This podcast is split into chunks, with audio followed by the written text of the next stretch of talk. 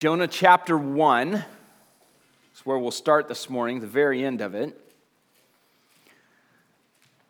According to the book of Jonah's key truth, its central message, salvation belongs to the Lord. We saw last week that the Lord had commissioned Jonah to an inescapable mission. He had assigned Jonah to go to the city of Nineveh, a very evil city in the heart of the Assyrian Empire, a people who were hostile to the nation of Israel. And Jonah's assignment was to call out against the city of Nineveh with a warning of judgment, that their wickedness had come up before the Lord. They had, they had been tried in the courtroom of the Creator and had been found ready for judgment. And so the Lord commissions Jonah, one of the prophets standing in his presence, to go to Nineveh and to proclaim this judgment. But in an extraordinary act of disobedience, Jonah refuses to go, resigns his prophetic office, and heads in the opposite direction on a ship across the Mediterranean Sea. The Lord sends a terrifying storm to stop Jonah's flight, resulting in the ship's crew throwing Jonah overboard, which is what Jonah had instructed them to do. And these sailors then offer a sacrifice to Jonah's God, Yahweh, the Lord. And they may or may not have forsaken their idolatry and converted to the worship of the one true God, but they have encountered him and they have responded to him in the only appropriate way, by offering a sacrifice of worship. But what about Jonah? What has become of the, the runaway prophet as he sinks down through the depths of the sea? Jonah chapter one, beginning in verse seventeen.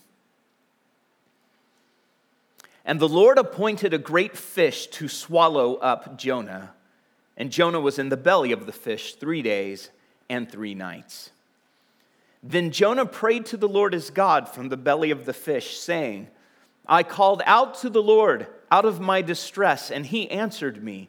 Out of the belly of Sheol I cried, and you heard my voice. For you cast me into the deep, into the heart of the seas, and the floods surrounded me. All your waves and your billows passed over me. Then I said, I am driven away from your sight, yet I shall again look upon your holy temple. The waters closed in over me to take my life. The deep surrounded me. Weeds were wrapped about my head at the roots of the mountains. I went down to the land whose bars closed upon me forever. Yet you brought up my life from the pit, O Lord my God. When my life was fainting away, I remembered the Lord, and my prayer came to you into your holy temple. Those who pay regard to vain idols forsake their hope of steadfast love. But I, with the voice of thanksgiving, will sacrifice to you. What I have vowed, I will pay. Salvation belongs to the Lord. And the Lord spoke to the fish, and it vomited Jonah out upon the dry land. Let's pray. Father, as we come to this text today, we ask that you would give us understanding and insight. Help us to grasp its meaning. And Lord, give us fresh strength to respond with our whole lives to its call. I ask that you would, in your power and your grace, give sight to the blind so that no one would miss your salvation. Amen. Well, what happens to Jonah after he is thrown overboard into the raging sea is what has made the story of Jonah and the whale the stuff of literary legend.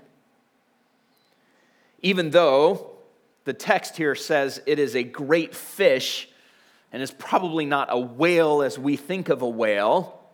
If you have this image in your mind of Jonah sitting on a raft with a lantern floating in the cavernous mouth of a giant sperm whale, that is because you have seen Pinocchio. And you have transferred the image to the story of Jonah. That's not where Jonah is. He is not floating around in the mouth of a giant sperm whale. But that's a natural thing to do. Where there are white spaces in Scripture where the details are not filled in, we tend to fill them in with what's familiar to us culturally. So the fact that you've seen Pinocchio and Disneyified the story of Jonah is totally understandable. But understand, this is not a whale. This is a great fish. It's a large fish. And in some ways, the story is really not about Jonah and this fish. The fish actually has a, a small part. It's only mentioned twice in the entire book. You might even argue that you could call the story of Jonah, Jonah and the plant, or Jonah and the worm, because the plant and the worm have significant roles in the Lord's teaching Jonah something in chapter four. But on the other hand, this story is all about the fish, because of what the fish represents in terms of the message of the book. Salvation belongs to the Lord, which you can see here is the conclusion to Jonah's psalm. This is what we have in Jonah chapter two, a psalm. You may even recognize how similar it looks to the book of Psalms. It could be in the book of Psalms. A psalm, this is a, a psalm of thanksgiving, and it recounts Jonah's experience of sinking and drowning and calling out to the Lord and being rescued. Chapter two, verse one, you can see, tells us this psalm is actually Jonah's prayer from inside the belly of the fish. Now, whether Jonah put this prayer together in its poetic form after he was spit out onto the land, or whether or not he composed it as a psalm while he was in the fish, we're not told. I tend to think he composed it while he was in the fish, given that he was in there for three days and three nights. But Jonah's psalm begins, like many psalms do, with this word of praise that summarizes what the psalm is about. I called out to the Lord out of my distress, and he answered me. This is Jonah chapter two, verse two. He answered me. Out of the belly of Sheol I cried, and you heard my voice. Now, the word Sheol here is not hell, like we think of burning flames and a place of eternal uh, judgment and destruction. It is something like the grave, but it isn't the, the, the hole in the ground. It is the realm of the grave. You might say it's the realm of the dead, as opposed to the realm of the living. Those who are in Sheol are cut off from the living. Jonah emphasizes that, that in his peril, he cried out to the Lord. And he's making a graphic play on words. Do you see it? Because he blacks out, entering the belly of Sheol, and he wakes up in the belly of the fish. Jonah's life is rescued, you can see here, by God's sovereign compassion. Think about the Lord's sovereignty here. His command over Jonah's life, his command over Jonah's mission is made clear by the two verses that frame the psalm. The one at the very beginning, chapter one, verse seventeen, and the one that closes it, chapter two, verse ten. The Lord appointed a great fish to swallow Jonah. And the Lord spoke to or commanded the fish to spit him out, to vomit him out on dry land. That phrase, by the way, is very graphic. You read the word vomit and you go, ugh, That's exactly what it would have been. Like I said, Jonah wasn't on a raft with a lantern. He was inside a stomach for three days and three nights. So when the fish projectiles him out of his mouth, Jonah comes out like he's been in the belly of a fish for three days and three nights. The fish, then, is the Lord's means of rescuing Jonah, despite how Jonah is vomited out. The fish is the rescuer, or we would say the Lord's agent for rescuing Jonah. And Jonah, he's helpless. All of this happens to him. So the Lord is in charge, the fish is the Lord's agent, and Jonah is the object of compassion. But it's pretty clear that Jonah is helpless. He has no power to save himself from drowning. He has no capacity for getting himself out of the fish. But I also want to make sure that you keep in mind that from Jonah's perspective, the Lord sends the fish to rescue him in response to his desperate prayer as he suffocates at the bottom of the sea. For Jonah, this marvelous rescue is the Lord's merciful, compassionate response to his cry for help. That doesn't mean that Jonah's theology does not acknowledge that God is sovereign, but that as he experiences dying, sinking down through the sea,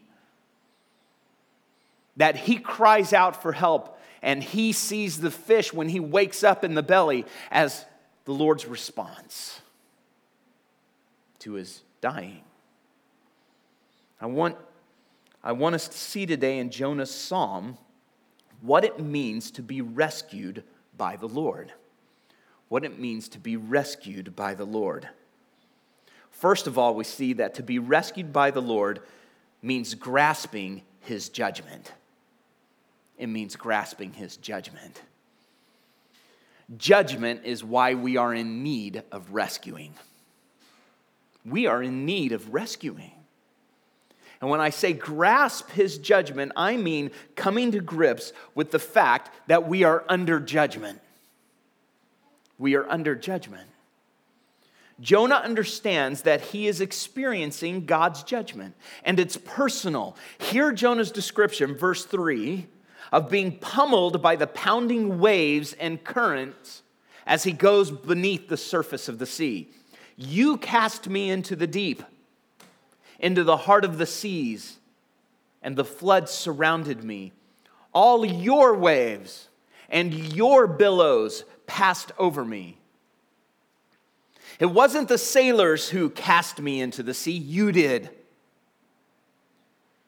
These aren't some blind forces of nature at work. These are your waves, your billows. Jonah continues to describe his horror in verses five and six. The waters closed in over me to take my life. The deep surrounded me. Weeds were wrapped about my head at the roots of the mountains. I went down to the land whose bars closed upon me forever. As he sinks and despairs of life, Jonah feels the crushing weight of the depths upon him. And as he reaches the bottom of the sea, he becomes tangled in the seaweed and vegetation so that he is trapped, snagged. And this phrase, at the roots of the mountains, is talking about the deepest of deeps. He is at the bottom of the world as far as Jonah is concerned. And here, death is a land. I went down to the land whose bars, the it's a land with bars. In other words, death is a realm of imprisonment and bondage from which someone cannot escape. Listen to me. We are all under the Lord's judgment, the entire human race. From the moment that Adam and Eve sinned, every son and daughter is born under judgment. It is an uncomfortable truth. It is one that we look to deny and push out. We work hard to do so.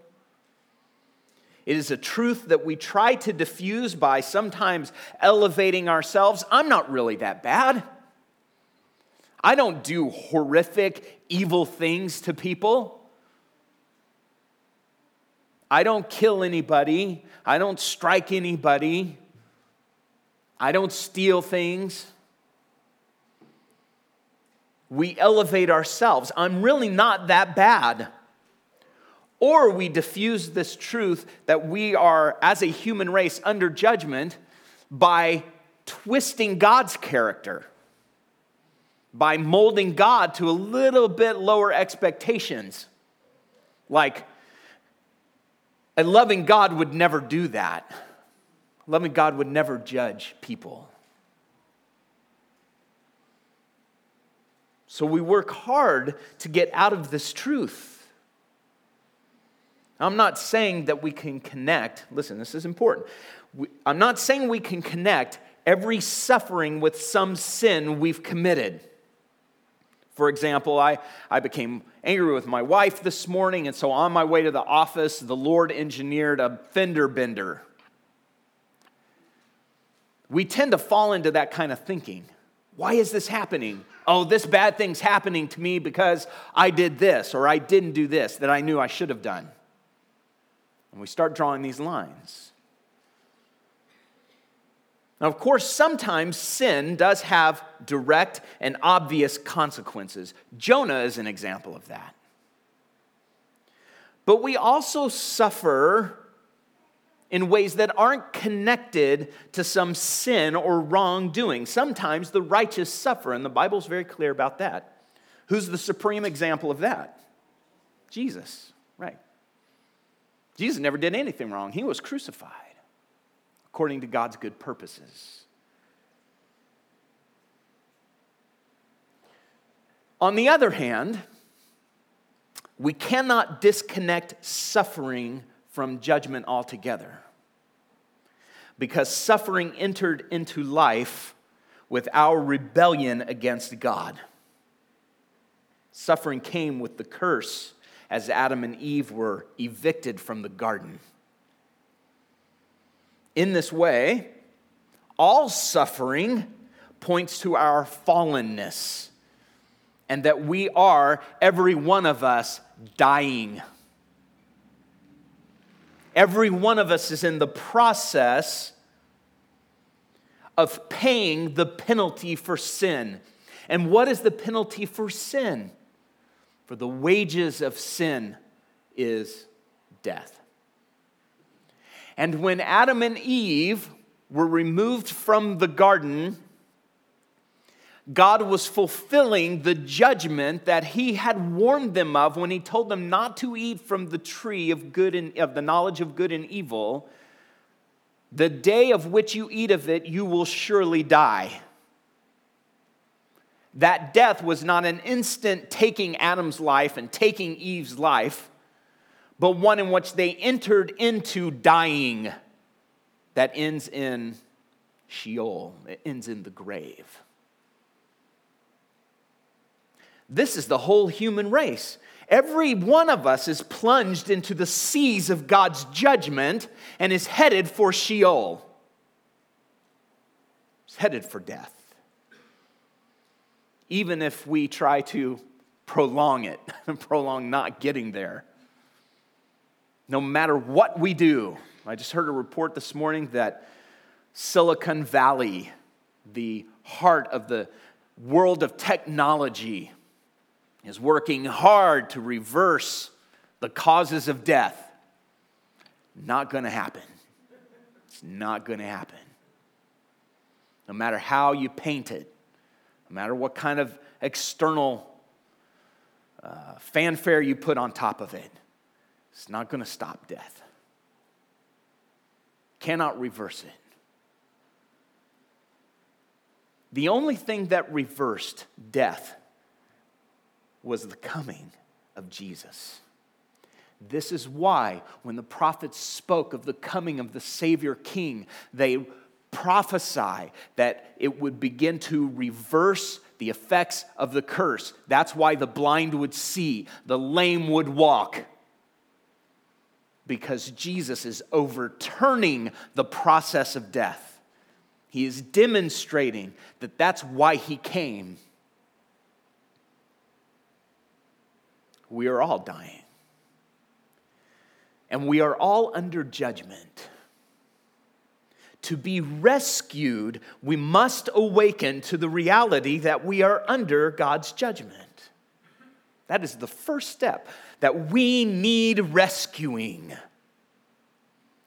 And that that salvation, that rescue, does not lie within me any more than it did with Jonah.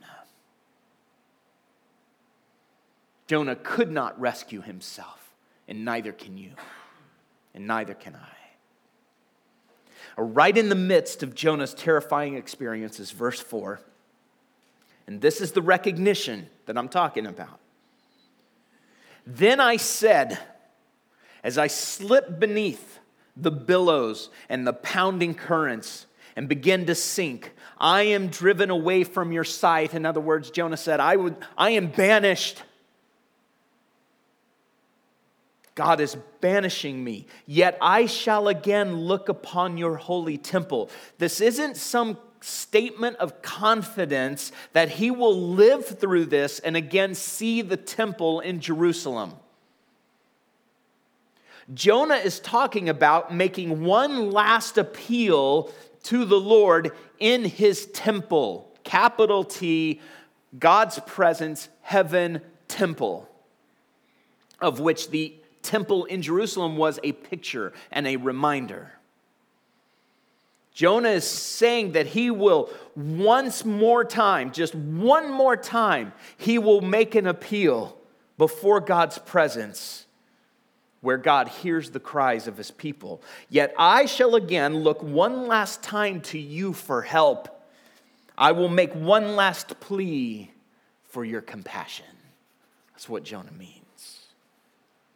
Which brings me to the second, the second point here.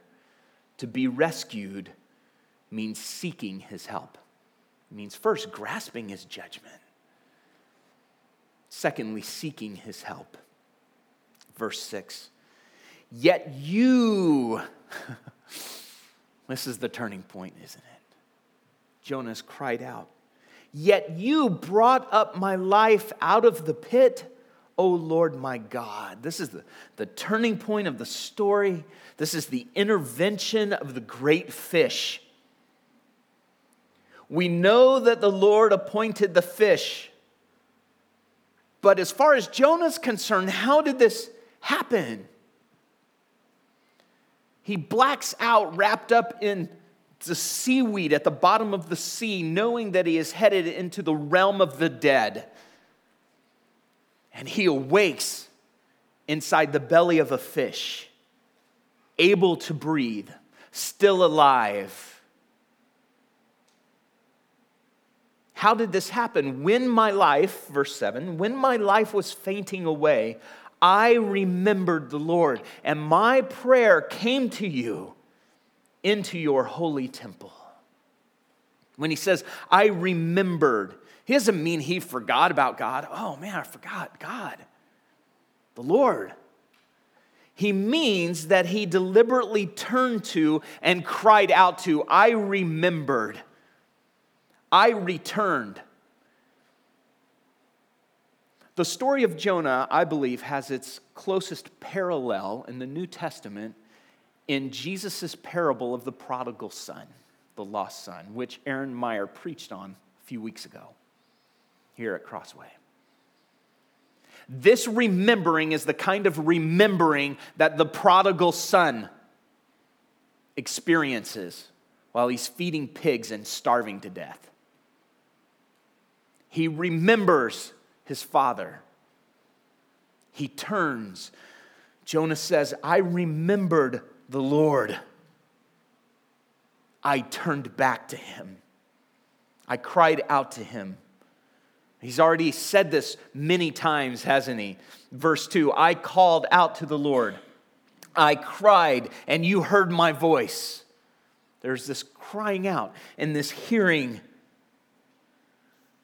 This is good news for those who are sinking into God's judgment.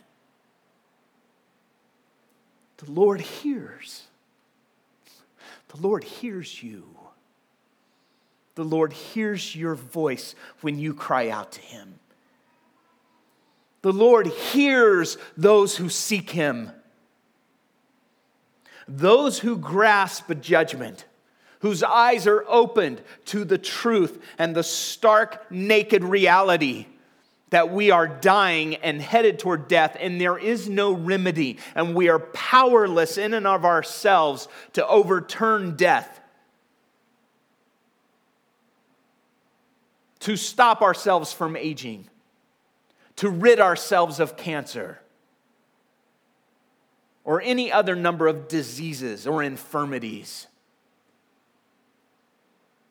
Those who grasp that we as a race are experiencing this because we are broken, because we disobeyed God,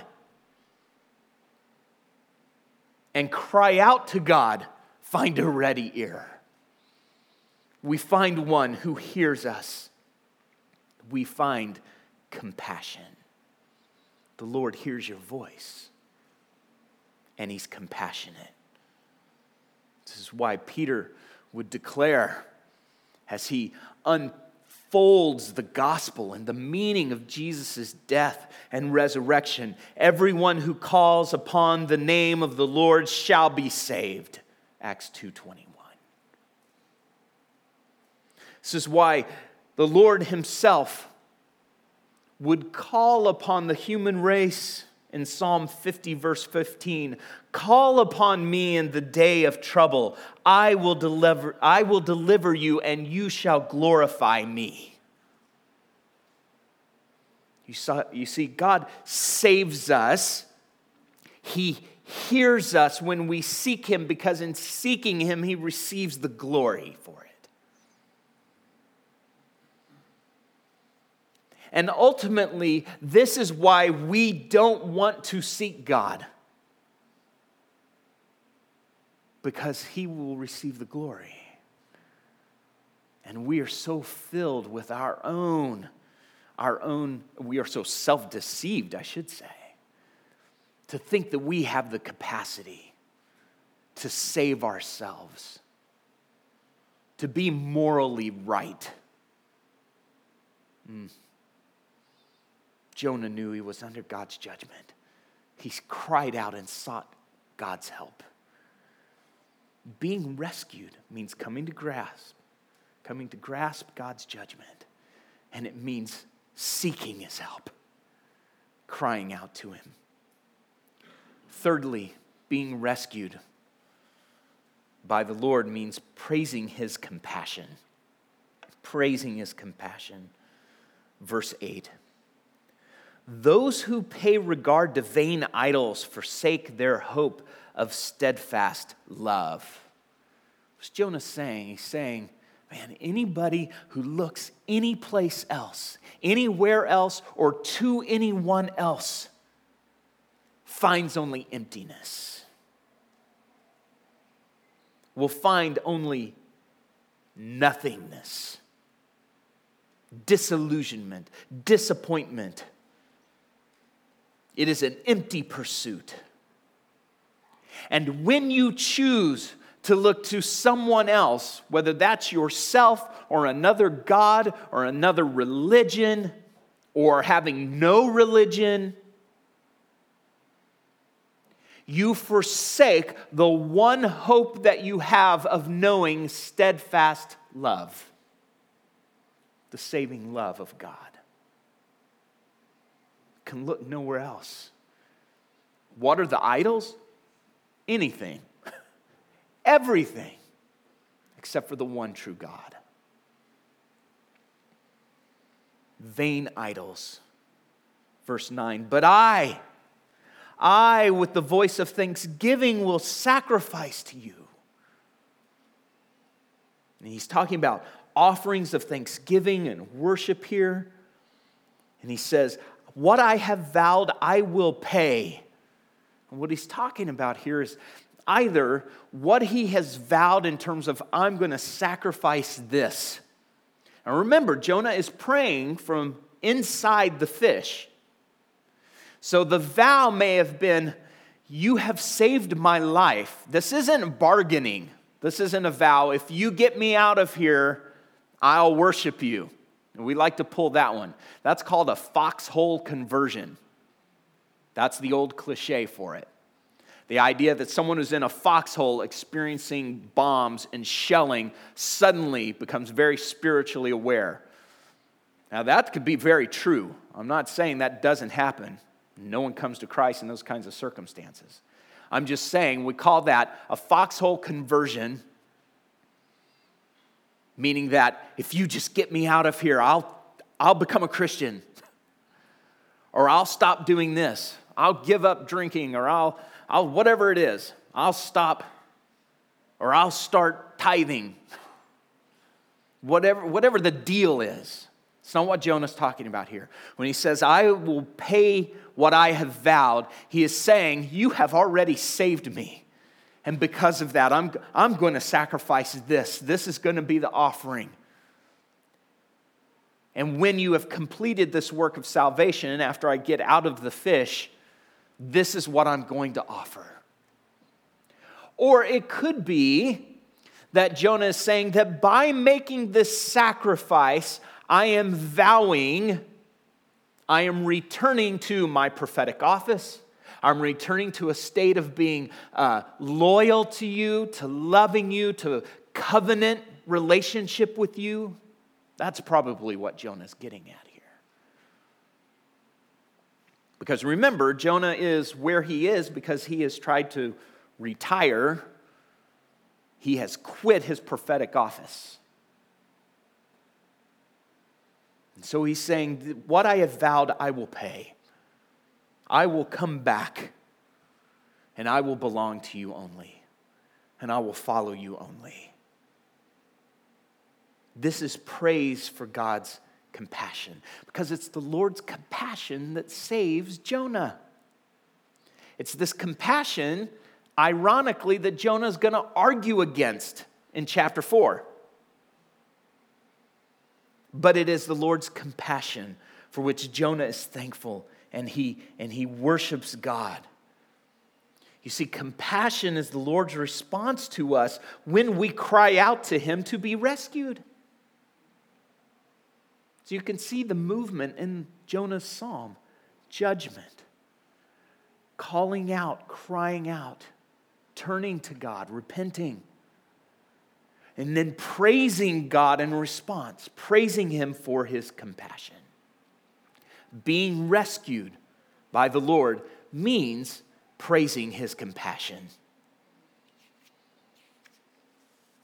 Lastly, being rescued means proclaiming his salvation.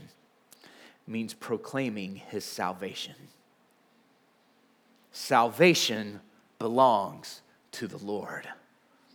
This is the central message of the book. We have seen that the sailors experience the Lord's salvation in chapter one. Jonah experiences the Lord's salvation in chapter two. The Ninevites in chapter three will experience the Lord's salvation. And it is the Lord's salvation in chapter four that becomes the point of discussion between Jonah and the Lord himself. This cry is, first of all, a declaration, a humble acknowledgement. Salvation belongs to the Lord. Only he saves. It doesn't belong to or with anyone else. It cannot be found anywhere else or in anyone else. Only he saves. Salvation belongs to the Lord. And when the Lord saves, no one can stop him. And how he goes about saving. In Jonah's case, it's the fish scooping him up off the bottom of the sea. The fish obeys him. The wind and the waves obeyed him. Everything obeys him. Salvation belongs to the Lord. And when he saves, no one can stop him. So there is this declaration. But this declaration is also an offer. It is a summons. Salvation belongs to the Lord. Seek him. Come to him. Cry out to him. Be saved. Be rescued. This, in fact, is the proclamation that is to resound through the whole earth. First Chronicles sixteen, verse twenty-three. Sing to the Lord, all the earth. Tell of his salvation from day to day. Tell of his salvation. The whole earth is to be filled with this. And we know this is the special proclamation of God's people, just as it is Jonah's task. This is what Jonah is to be proclaiming eventually in Nineveh. But this is the special proclamation of God's people. This is why this declaration, this summons, makes up one of our core commitments at Crossway. We are compelled to proclaim Christ, right? God has provided forgiveness for sin in Jesus Christ alone, and so Crossway Fellowship proclaims him crucified, risen, and returning. Salvation belongs to the Lord. In Jesus' death, in his burial, in his resurrection is our salvation. As the fish was appointed to rescue Jonah, so Jesus' death and resurrection is appointed by God to rescue you.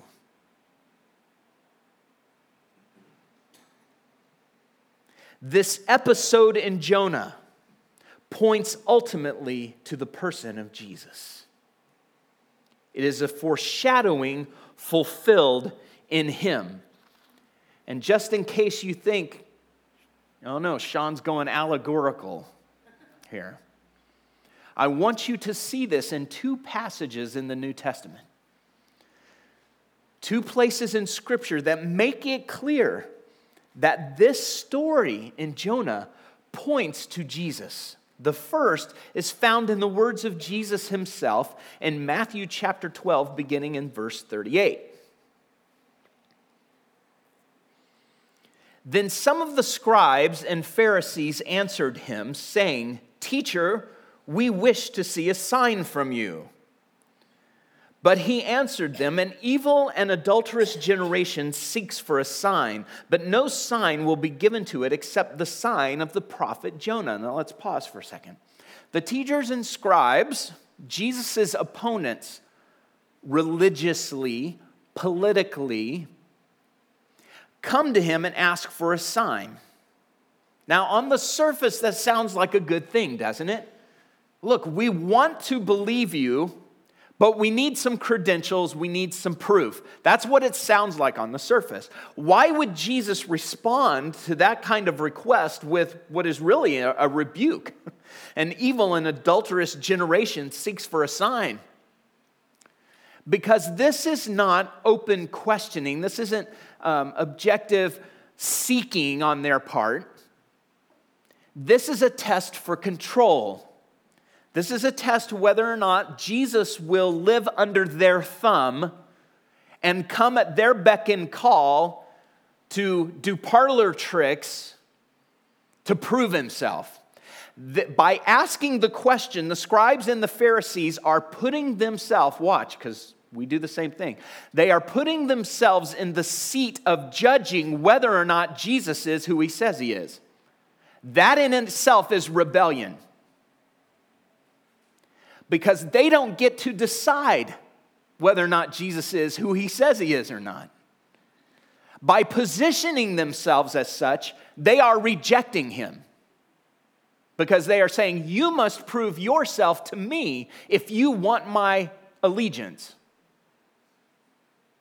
God does not respond to any human manipulation or blackmailing or power play to reveal himself. Well, if God was real, he'd reveal himself. You do this and I'll believe in you.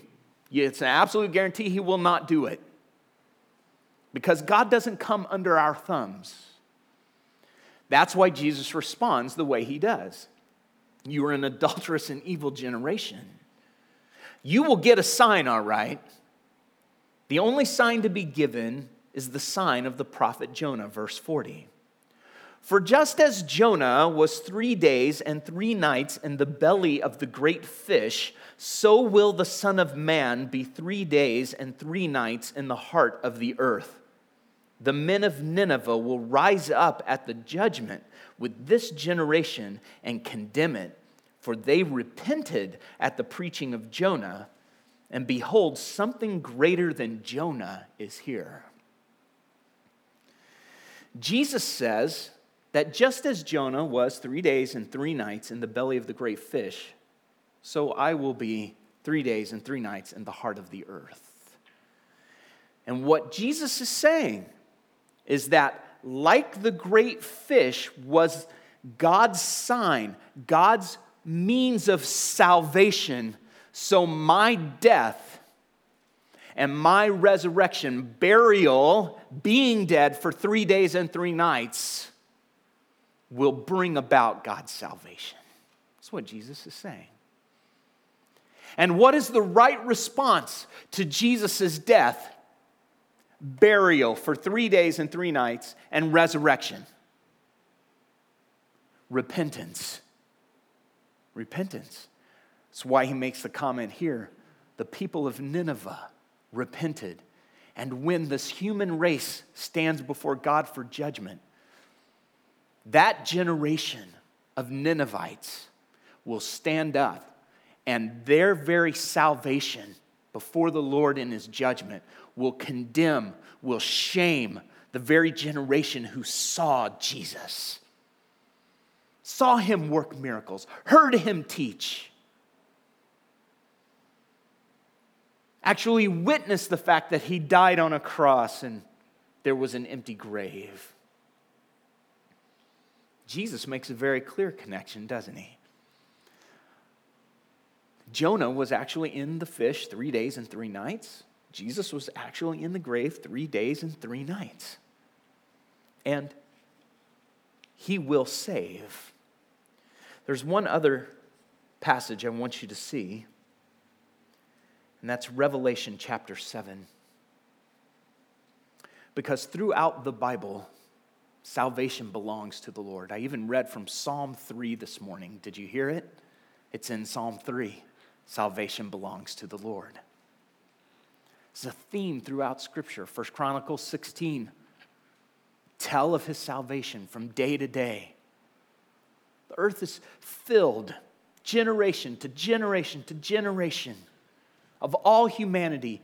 Salvation belongs to the Lord. There is salvation. He saves. Turn to him. Someday in eternity, God's salvation will be proclaimed in worship,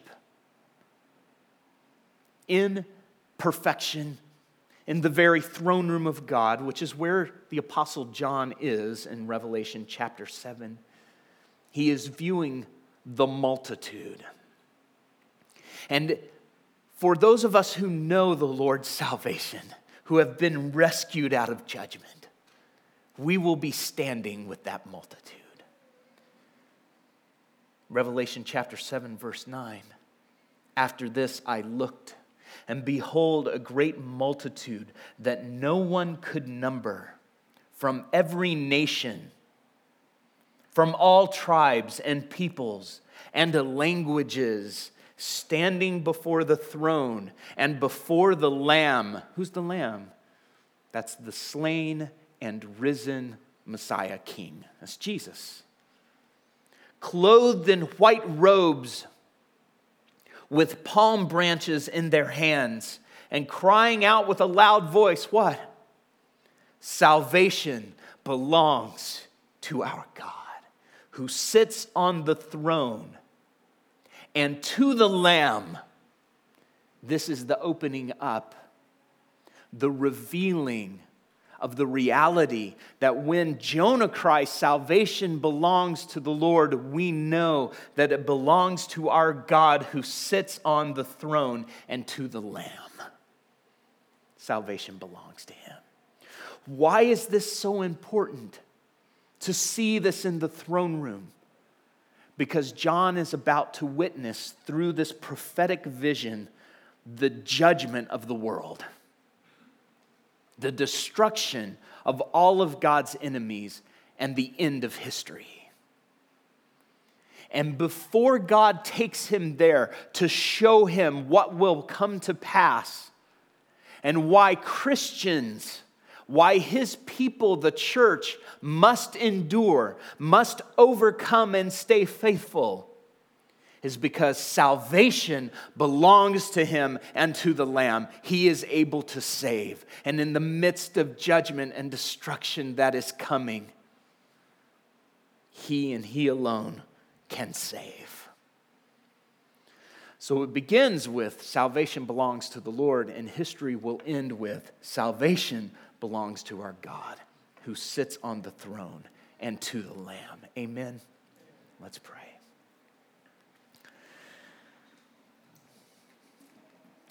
Lord, as Jonah was helpless sinking through the depths, and we are helpless to save ourselves, so, so we are helpless as your people to save anyone. But Lord, we rejoice this morning and give you praise that salvation belongs to you, and that there are many, some who may even be with us this morning, who desperately need rescuing. Not just rescuing from some difficult circumstance, from some, some season of suffering in their lives, but Lord, who need to be rescued from the judgment, your judgment, your righteous judgment, because we are sinners, because we need to be saved. We need to be reconciled to you. We need to be moved, transformed from a, a place of being at enmity with you to a place of belonging to you as your people, as your child.